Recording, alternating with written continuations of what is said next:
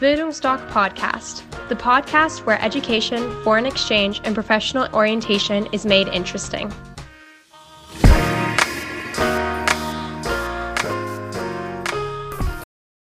Hallo und herzlich willkommen zu einer neuen Podcast-Folge von Bildungsdoc Academy. Wolltet ihr schon immer mal was Gutes tun, was bewirken, zum Beispiel Schildkröten retten im Mittelmeer, Naturschützen im Amazonas oder Schulen aufbauen in Afrika? Dann ist das, was wir euch heute vorstellen wollen, genau richtig für euch. Heute geht es nämlich um das Thema Freiwilligenarbeit. Ich bin Mathilda. Ich war mit Bildungsstock in Kanada, Australien, Neuseeland und Indonesien. Und heute mit mir ist Horst von Bildungsstock. Hallo Horst.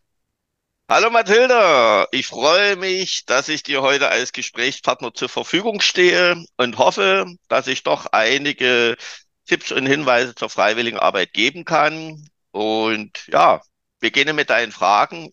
Ich bin bereit. Wunderbar. Meine erste Frage ist gleich erstmal, um das ein bisschen einzuordnen. In welchen Ländern ist Freiwilligenarbeit denn möglich? Also grundsätzlich ist es so für die Zuhörer, wir beraten zur freiwilligen Arbeit, die privat organisiert ist. Es gibt eine staatlich geförderte Freiwilligenarbeit.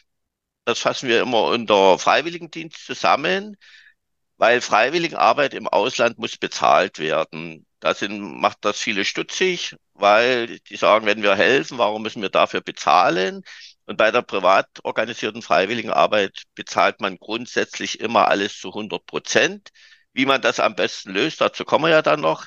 Und bei der staatlich geförderten Freiwilligenarbeit ist es so, dass der Staat, da muss auch die Freiwilligenarbeit im Ausland bezahlt werden, aber der Staat gibt Zuschüsse dazu. Es gibt Programme, da werden die Flüge bezahlt, manchmal muss man nur fürs Taschengeld aufkommen, aber es gibt genauso Programme, wo ich teilweise sehr hohe Zuzahlungen habe. Ich kenne da Programme aus Südamerika, Ecuador und so weiter wo man für ein Jahr bis zu sieben bis 8.000 Euro Zuzahlung macht. Und ich habe mich mal mit einem unterhalten und da meinte er, hätte ich das gewusst, dass ich hätte mir das alles selbst können organisieren, dann hätte ich das natürlich selbst gemacht, weil da wäre es günstiger gekommen. Wir beraten zur freiwilligen Arbeit in Nord-, Mittel-, Südamerika und Asien, Afrika natürlich auch. Nordamerika fällt jetzt mal ein bisschen außen Rahmen, aber grundsätzlich wird Freiwilligenarbeit auf den Kontinenten gemacht, wo es ein Währungsgefälle gibt. Was ist der Hintergrund? Ich sage immer ein Beispiel. Schildkröten streicheln in Mexiko ist bedeutend preiswerter als in Griechenland.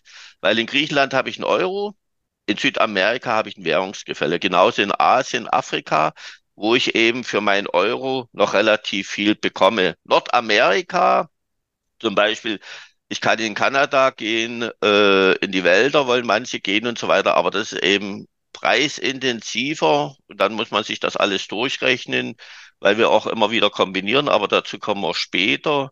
Und aus dem Grund, wer geförderten Freiwilligendienst machen möchte, weil es finanziell nicht anders geht, staatlich geförderten Freiwilligendienst sollte das machen. Unsere Abiturienten, die äh, nach dem Abitur wollen Auslandsjahr machen, und mit geförderten Freiwilligendienst ankommen. Keiner macht im Nachhinein geförderten Freiwilligendienst, weil man muss dazu auch wissen, dass es sehr, sehr strukturiert ist, dass man immer feste Termine hat, dass man nicht so viele Freiheiten hat, dass man nicht so viel mit den Menschen vor Ort zusammen ist, weil es ganz einfach äh, auch viele Deutsche sind. Man spricht dann Deutsch, man lernt die Sprache nicht so, wie man sich das vorstellt.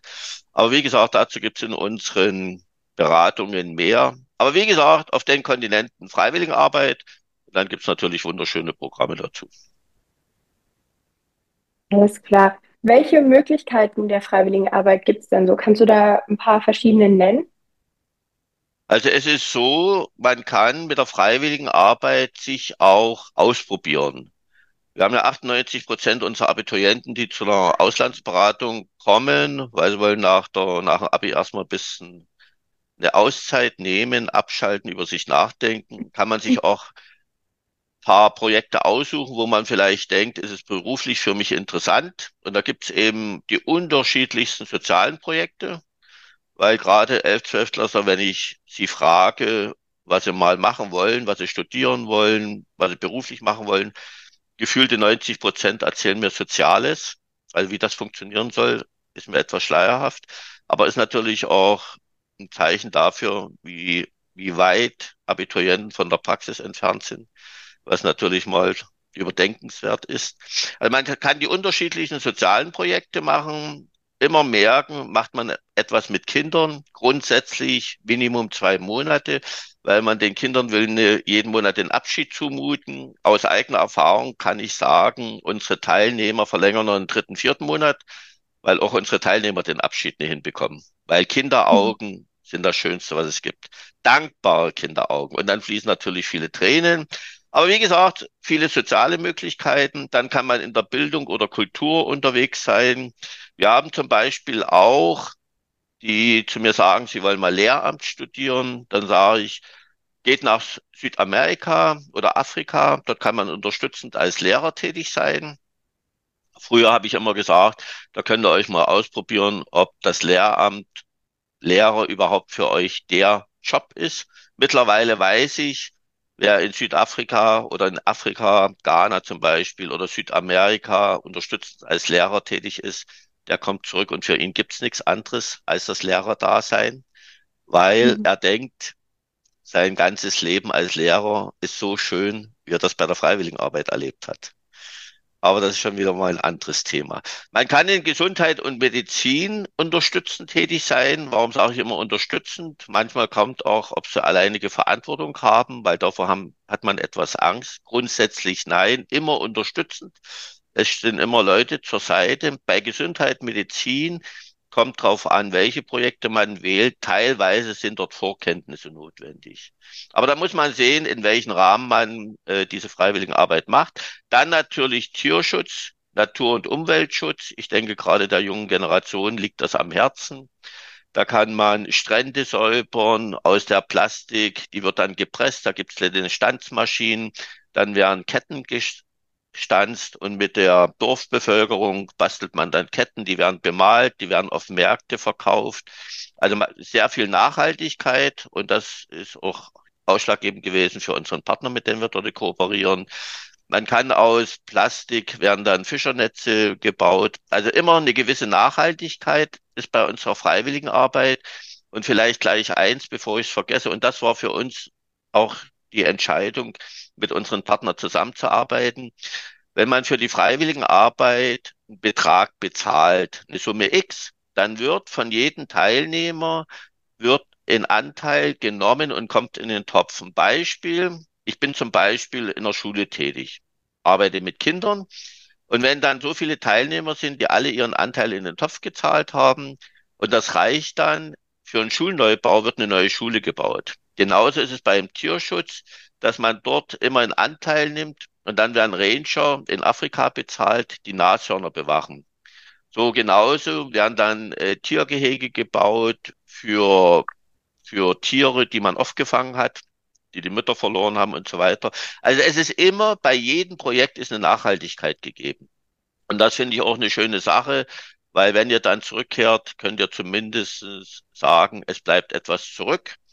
Und aus dem Grund, ich denke mal, eine Freiwilligenarbeit ist auch eine Sache, wo es nie um irgendwie Gewinnmaximierung geht oder sonst was. Das macht man ganz einfach, um auch mal eine andere Lebensweise kennenzulernen, weil das Schöne ist auch, alle kommen wieder und die sagen, nirgends hatten sie so einen Lebensstandard wie in Deutschland, aber die Leute waren glücklich.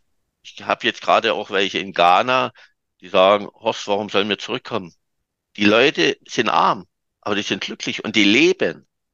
Und hier in Deutschland ist das eben etwas anders. Und aus dem Grund, man kann verschiedene Projekte kombinieren. Man könnte jeden Monat ein anderes Projekt machen. Man könnte verschiedene Länder kombinieren. Aber wir empfehlen immer, wenn ich Freiwilligenarbeit mache, immer drei, vier Monate. Warum so lange, sage ich dann noch was dazu. Weil immer wenn ich jeden Monat ein neues Projekt mache oder vielleicht in drei Monaten in zwei, drei Ländern bin, sage ich immer, du bist wie auf der Flucht. Da entstehen keine Freundschaften. Du kommst mit der Dorfbevölkerung oder mit den Menschen in Kontakt. Und wenn du es geschafft hast, dann sitzt du schon wieder im Flugzeug und musst wieder alles neu aufbauen. Und aus dem Grund, wie gesagt, beraten wir diesbezüglich und das hat bis jetzt immer wunderbar geklappt. Und man soll ja auch dort auch ein bisschen die Kultur hautnah erleben, Du hast ja das selbst erlebt mit deinen Auslandsreisen, wie schön es ist, wenn man dann Bekanntschaften, Freundschaften schließt und Netzwerke. Kannst du ja sicherlich bestätigen. Absolut, absolut. Ja, vielen Dank. Also dann, du hast jetzt schon mehrmals die Kosten angesprochen. Kannst du uns vielleicht mal so ein bisschen einordnen, mit welchen Kosten man da rechnet, wie viel man, äh, warum vor allem man dafür selber bezahlen muss nochmal? Also prinzipiell ist es so, warum muss Freiwilligenarbeit im Ausland bezahlt werden? Wir gehen jetzt mal von Nordamerika weg. Man kann natürlich genauso Freiwilligenarbeit in Europa machen, wie sagte Schildkröten streicheln in Irland, äh, Griechenland zum Beispiel. Man kann auch in Irland auf eine Farm gehen und so weiter. Aber das sind hauptsächlich gehen unsere Teilnehmer Südamerika, Asien, Afrika. Dort ist die Arbeitslosenquote halt relativ hoch.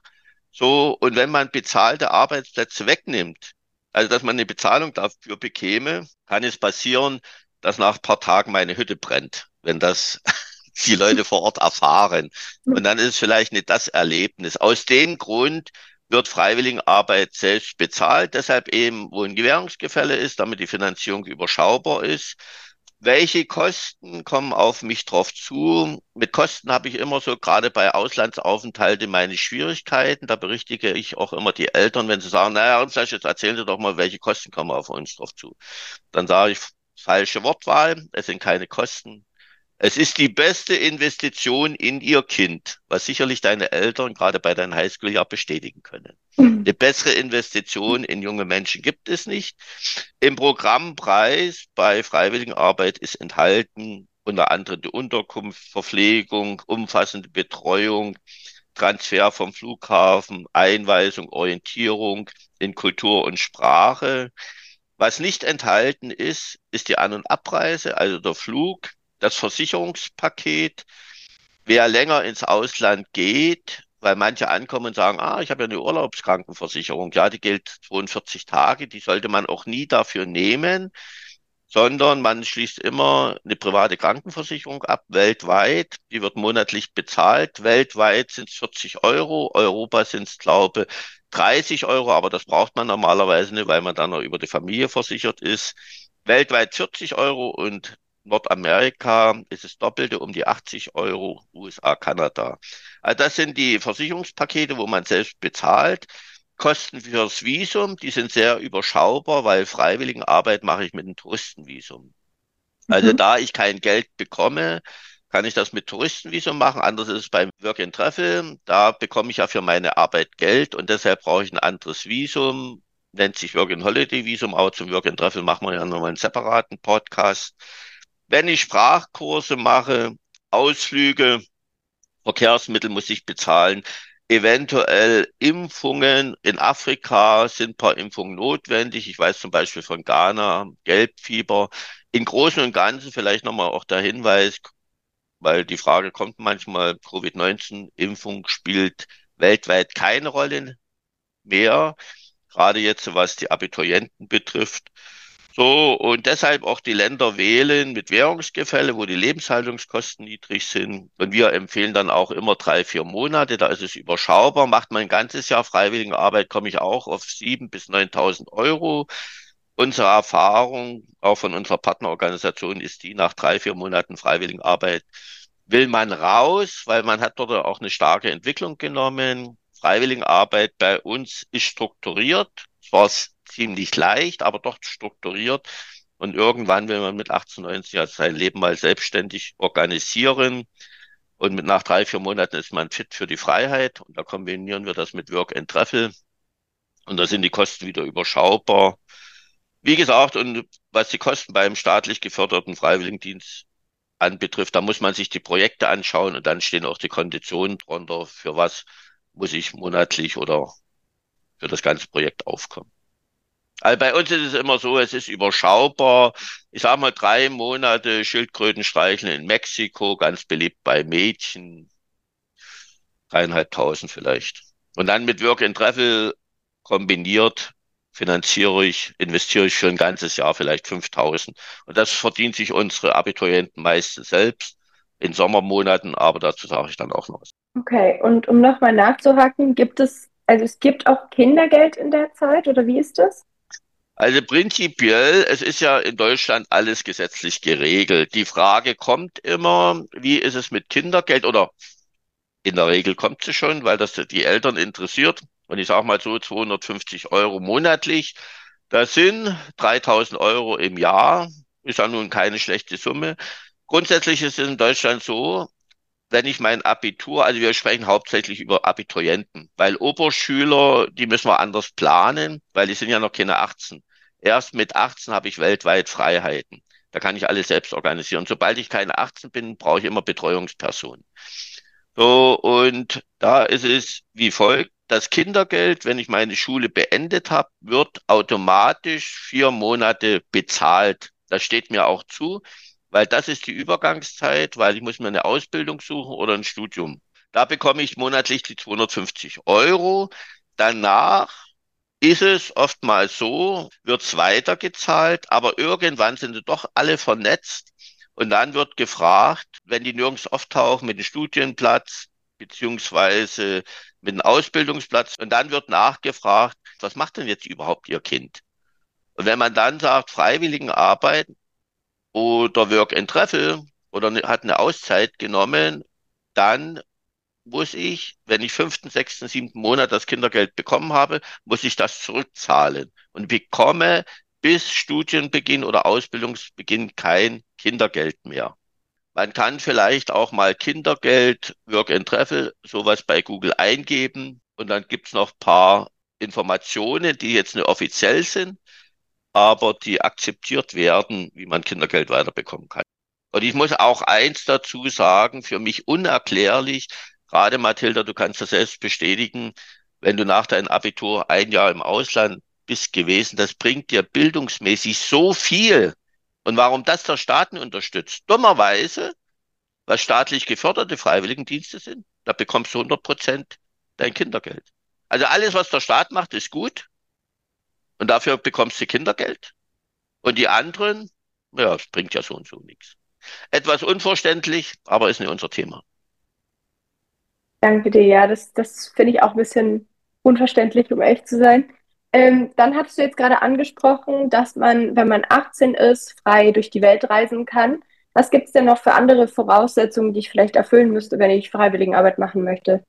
Man sollte etwas robust sein. Also wenn man die Einstellung hat, die Arbeit mache ich nicht, das mache ich nicht. Wir sind ja hier in Dresden. Ich kann nur eins sagen, wir hatten noch nie einen Abbruch. Alle Teilnehmer haben es genossen. Aber wie gesagt, unsere Teilnehmer gehen drei, vier Monate. Weil nach drei, vier Monaten willst du raus, weil du willst mal dein Leben selbst gestalten. Bei uns bei der Freiwilligenarbeit ist es ja so, du hast dein Projekt, du bekommst deine Einweisung, vielleicht auch noch eins für Zielschüler oder Abiturienten, die bisschen Angst haben, weil es ja der erste Auslandsaufenthalt ist. Man wird vom Flughafen abgeholt, man kommt in den Camp, kriegt dann die Arbeitsunterweisung, kommt dann in seine Projekte rein und da geht früh die Arbeit los. Ich hätte es etwas anders gestaltet. 14 Uhr ist bei uns schon Feierabend mit der Freiwilligenarbeit. Ich hätte alte Generation gesagt, wenn die Sonne untergeht. Aber äh, danach, nach 14 Uhr, ist dann Freizeitgestaltung. Es liegt natürlich auch immer an sehr schönen Orten.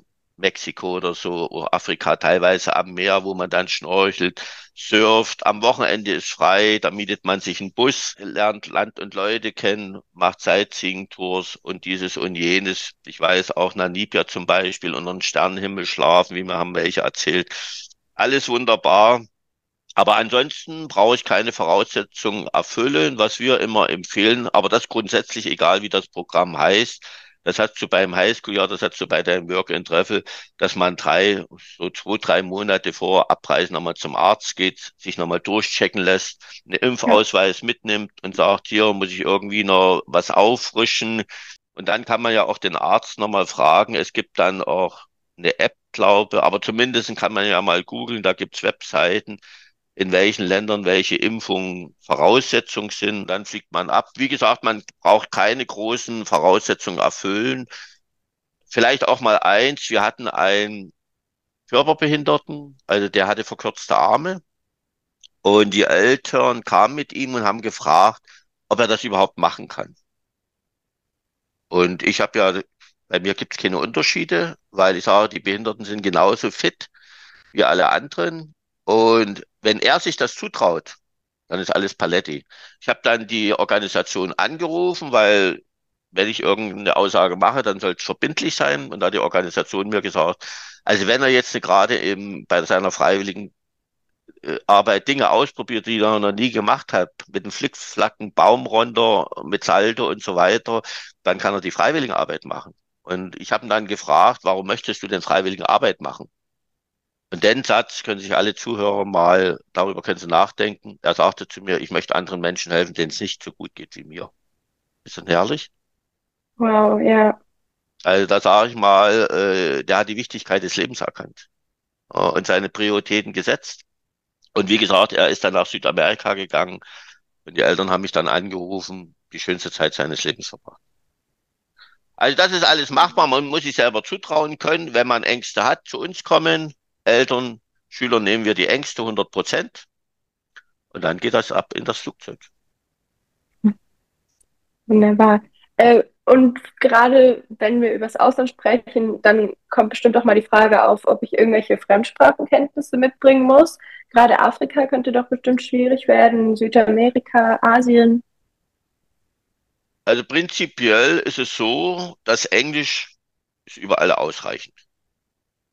Also wer sein Abitur gemacht hat und Englisch bestanden hat, damit kommt er zurecht. Ich hatte gestern auch wieder eine Beratung, die waren in den USA mit ihrer Tochter, die macht nächstes Jahr ein Highschool-Jahr und da sagt die, die auch, wie die Amerikaner vor uns den Hut ziehen, äh, dass wir noch eine zweite Fremdsprache zum Beispiel lernen, also Englisch.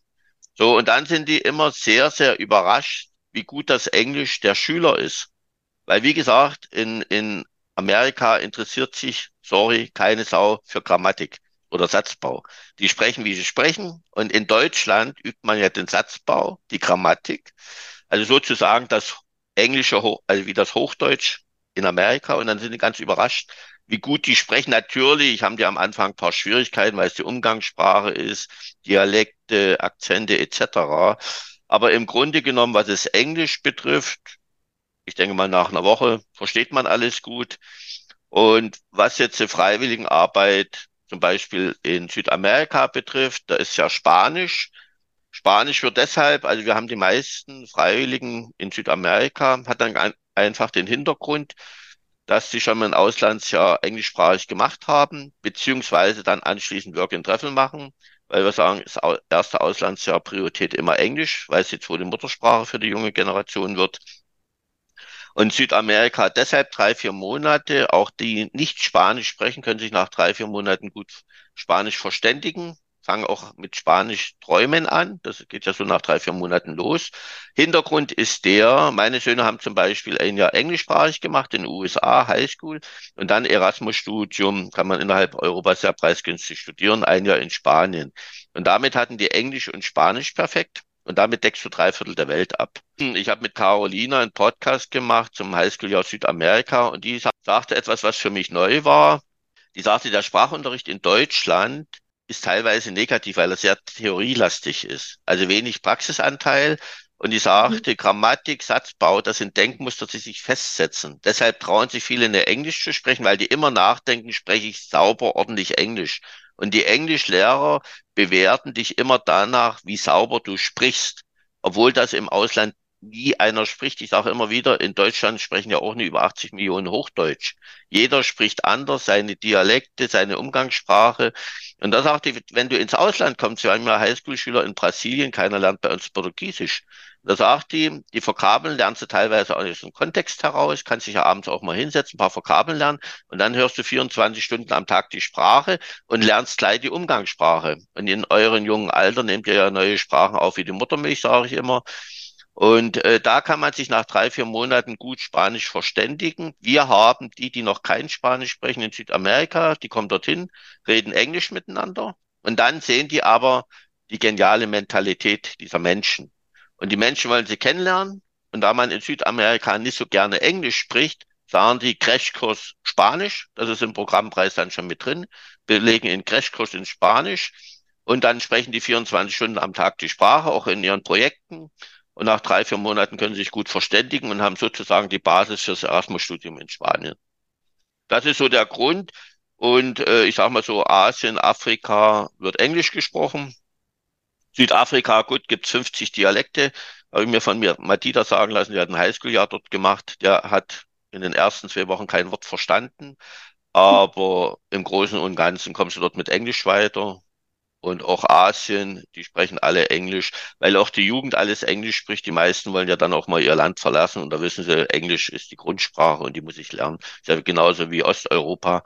Die lernen alle Englisch ohne Aufforderung, weil die ganz genau wissen, wenn wir mal weg wollen, wir brauchen Englisch. Aus dem Grunde, also Sprachkenntnisse, man kann dort vor Ort sich entscheiden, mache ich noch einen Sprachkurs oder nee, aber ihr lernt das hundertprozentig ruckzuck. Also Sprachen sind kein Hindernis. Wunderbar. Dann hattest du angesprochen, dass man ungefähr im Durchschnitt drei bis vier Monate diese äh, Freiwilligenarbeit macht. Wie lange vorher sollte ich denn mit der Planung des, der Freiwilligenarbeit beginnen?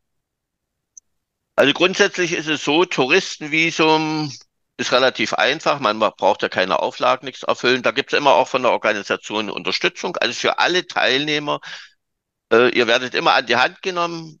Unser Slogan ist ja entspannt ins Auslandsjahr mit Bildungsdoc. Das nehmen wir wortwörtlich. Ihr werdet immer an die Hand genommen, wenn irgendetwas zu machen ist, auch wenn ein Visum auszufüllen ist. Und ihr kommt bei den Touristenvisum nicht richtig weiter, gibt es eine Blaupause. Es ist aber so, mit der ganzen Vorbereitung, zwei, drei Monate. Bei uns ist es so, sobald die zwölfte Klasse anfängt, fangen ja dann auch die Auslandsmessen an, dann kommen die elf, zwölftklässler. Die Zwölftklässler kommen dann zur Beratung und dann sagen wir vor Weihnachten, dass das alles dann abgeschlossen ist, das Administrative. Mittlerweile wird auch relativ rasch gebucht. Warum? Sonst habe ich immer gesagt vor der Abi-Prüfung, aber jetzt die meisten, die buchen dann drei, vier Wochen später, weil seit nach Corona und seit der Inflation ist es so, es gibt nirgends mehr Jahresverträge, auch nicht mit den Fluggesellschaften. Und bei den Flugpreisen haben wir die größten Schwankungen. Wir hatten diesen Sommer in Mädchen. Gut, ich habe es ja gesagt, die hat sechs Wochen vorher Australien gebucht und 900 Euro mehr bezahlt. Also das kennt man ja auch vom Urlaub. Umso später, umso mehr bezahle ich. So, keiner weiß so richtig, wie ist die Inflation. Der Euro, ich will nicht sagen, dass der rasant fällt, aber ich sehe das immer, wenn ich meinen Sohn in England Geld überweise. Der Euro verliert an Wertigkeit. Das kommt alles mit hinzu. Dann steigen mal die Mindestlöhne und, und, und. Da werden immer Pakete geschnürt. So und so viel Plätze. Das macht die Organisation. Lass es 20, 30 Plätze sein oder 100 Plätze. Ich weiß es jetzt nicht. Und wenn das Paket aufgebraucht ist, dann wird mit allen Partnern neu verhandelt, weil man arbeitet ja auch in der Freiwilligenarbeit mit vielen Partnern auch vor Ort zusammen und dann wird neu verhandelt. Und dann sagt die Fluggesellschaft, die Landegebühren sind gestiegen, es gibt keinen Kerosinzuschuss mehr. Weiß nicht, ob das mal so sein wird, könnte ich mir vorstellen. Und dann explodieren vielleicht Preise und da wissen Sie immer, okay, vier Wochen vor Abreise muss alles bezahlt sein und die Beträge sind jetzt nicht so groß, dass ich einen großen Finanzierungsplan aufstellen muss. Vielleicht kann ich mal ganz kurz was zur Finanzierung nochmal sagen. Ich habe ja gesagt, äh, Freiwilligenarbeit kombiniert mit Work and Travel vielleicht fünf, fünfeinhalbtausend. Das verdienen sich unsere Abiturienten in der Regel selbst. Wenn die ihr Abizeugnis bekommen, beziehungsweise merken, die Luft ist raus, dann gehen die arbeiten. In Dresden wurden diesen Sommer 15, 16 Euro die Stunde gezahlt, gerade was Gastronomie betrifft, Hotellerie aber überall, auch an der Frauenkirche, die Boutiquen und so weiter. Also überall werden Arbeitskräfte gesucht, gerade in den Dienstleistungsbranchen. Die Nachwirkungen von Corona, überall sind sie weggegangen. Und da gehen die zwei, zweieinhalb Monate arbeiten, können sich das verdienen. Natürlich tun die Großeltern, Eltern in der Regel mit Sponsoren. Ich sage auch immer wieder, rede mit Oma und Opa, hast du ein gutes Verhältnis? Ja. Und dann sage ich, dann gehst du aber nicht hin und sagst, Oma, Oma, habt ihr Geld für mich? Ich will ins Ausland, sondern was kann ich für euch tun, damit ihr mich eventuell unterstützt? Und dann wird Oma und Opa die Schatulle öffnen. Meine Mutter hat immer gesagt, das letzte Hemd hat keine Taschen. Und ich muss so sagen, die Finanzierung ist immer gesichert. Also wir hatten noch nie jemanden, wo es große Finanzprobleme gab, weil die Abiturienten, die meisten kommen ja auch an und sagen, wir wollen nach Abitur arbeiten. Und Anfang September in diesem Sommer war es, hatten wir auch einige, die sind Mitte August gestartet, weil die haben gesagt, wir halten das nicht aus, wir müssen weg. Aber im Grunde starten die meisten Anfang September und in der Zwischenzeit will man arbeiten. Und gerade wenn es jetzt Work and Travel ist und so weiter, da hat man schon mal einen gewissen Arbeitsrhythmus drinne, Disziplin, Teamfähigkeit und so weiter. Das kommt mir dann wieder zugute. Wirst ja auch beim Work and Travel dann mal was im Podcast erzählen. Und aus dem Grund Finanzierung. Also fünf, fünfeinhalbtausend Freiwilligenarbeit kombiniert mit Work and Travel. Wir haben auch welche, die jetzt sagen, wir wollen bis zum Studium, also wir machen ein ganzes Jahr, wir wollen drei, vier Monate gehen und da sind sie vielleicht bei dreieinhalbtausend oder so in Südamerika. Und da können sie bis zum Studium nochmal ins Ausland gehen. Da gehen sie auch, wie gesagt, oftmals nach Südamerika, weil sie ganz einfach äh, Spanisch lernen wollen. Wer natürlich, haben wir auch Mädchen, unbedingt Elefanten streichen will, da muss natürlich nach Thailand oder Afrika, weil die gibt es in Südamerika nicht. Wunderbar. Abschließend äh, Gibt es vielleicht noch irgendwelche Empfehlungen, die du, die du den Zuhörern, den Zuhörerinnen mitgeben willst oder vielleicht irgendwelche beispielhaften Programme, die besonders beliebt sind? Das meiste habe ich gesagt, was wir empfehlen. Wir sagen ja auch immer das Schöne mit den Nützlichen verbinden. Man mhm. investiert mhm. für die Programme, man investiert für das Auslandsjahr. Und das überzeugt auch immer unsere Schüler und Eltern. Auch die Zwölftklässler sage ich immer, bringt eure Eltern mit, weil die Eltern sind natürlich auch gespannt, oder sind neugierig, was das Kind macht, zumindest wenn es erste Auslandsjahr ist. Und warum sollte man das Schöne mit dem Nützlichen verbinden? Und da ist eben Priorität das erste Auslandsjahr englischsprachig. Wenn ich die Freiwilligenarbeit davor mache, wie gesagt, kann ich Spanisch machen, das bietet sich an. Und dann aber hauptsächlich Work and Travel, weil dann bin ich fit fürs Work and Travel nach drei, vier Monaten. Und dann englischsprachiger Raum. Australien, Neuseeland, Kanada, die beliebtesten Länder, aber zum Travel machen wir einen extra Podcast. Dann sind äh, solche Sachen, wo ich auch immer empfehle, wenn kombiniert wird Work and Travel und Freiwilligenarbeit, die Freiwilligenarbeit immer vorm Work and Travel. Weil er, weil sich beim Work and Travel an die Freiheit gewöhnt hat, geht in kein Camp mehr. Man kann auch eins machen, das zählt dann unter intelligentes Work and Travel. Da gucke ich auch immer, wie das mit der Finanzierung ist. Und wenn manche sagen, naja, 5.500 oder 6.000, das ist schon doch ganz schön viel Geld, dann empfehle ich immer das intelligente Work and Travel. Da sagen wir ja dann auch nochmal was, in den Podcast zum Work and Travel, dass ich Freiwilligenarbeit integriere, ohne dass ich was bezahle. Beispiel, ich durchstreife Neuseeland, ich sehe, wie wunderbar die Menschen sind, alle helfen mir, alle sind freundlich. Und dann sage ich, ich will dem Land gern was zurückgeben. Und dann gehen manche in Kindergärten, die gehen in soziale Einrichtungen, Naturschutz, Tierschutz, also auch so Organisationen, die nicht so viel Geld haben wie in Deutschland. Und dann gehen die hin und sagen, kann ich paar Wochen, vier, sechs Wochen bei euch mitarbeiten für Kostenlogie. Kostenlogie ist immer vorhanden. Wir empfehlen auch immer Australien, Neuseeland ist immer ein Pflichtbesuch, vier Wochen Fidschi.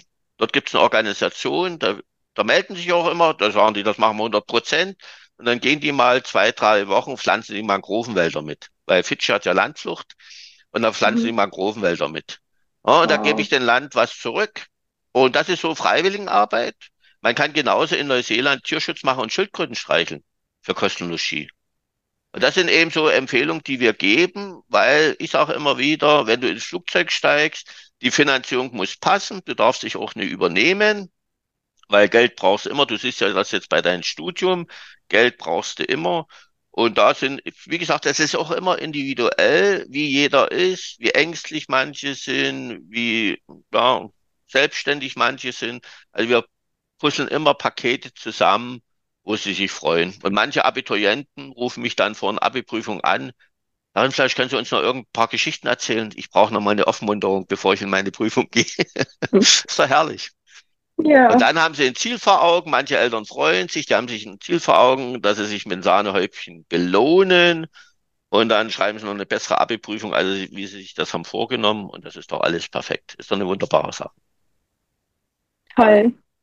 Ja, vielen Dank. Das waren sehr, sehr viele Informationen. Ich fühle mich jetzt sehr gut informiert über Freiwilligenarbeit. Ich würde vielleicht kurz zusammenfassen, was ich aus dem Gespräch mitnehme. Ähm, also mit Bildungsdoc könnt ihr privat organisierte Freiwilligenarbeit machen. In Amerika, Asien, Afrika, überall da, wo es vor allem Währungsgefälle gibt, also wo man auch das Gefühl hat, es lohnt sich zu helfen, äh, die Hilfe wird gebraucht.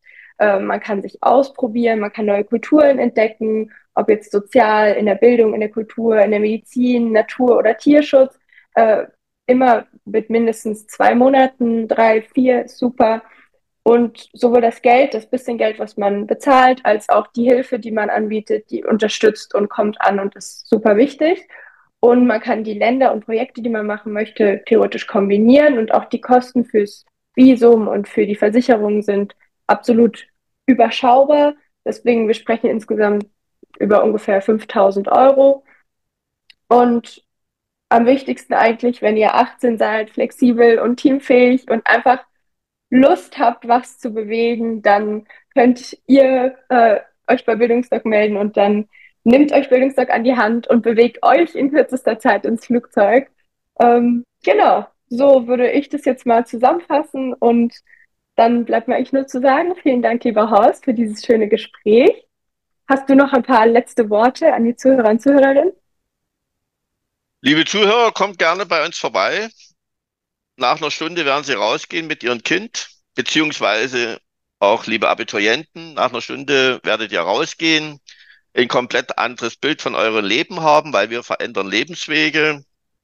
Ich sehe das immer an der fantastischen Mathilda. Ich meine, du warst schon, ich muss vielleicht eins dazu sagen, Mathilda für unsere Zuhörer hat ein bilinguales Highschool-Jahr in, du kannst das am besten aussprechen?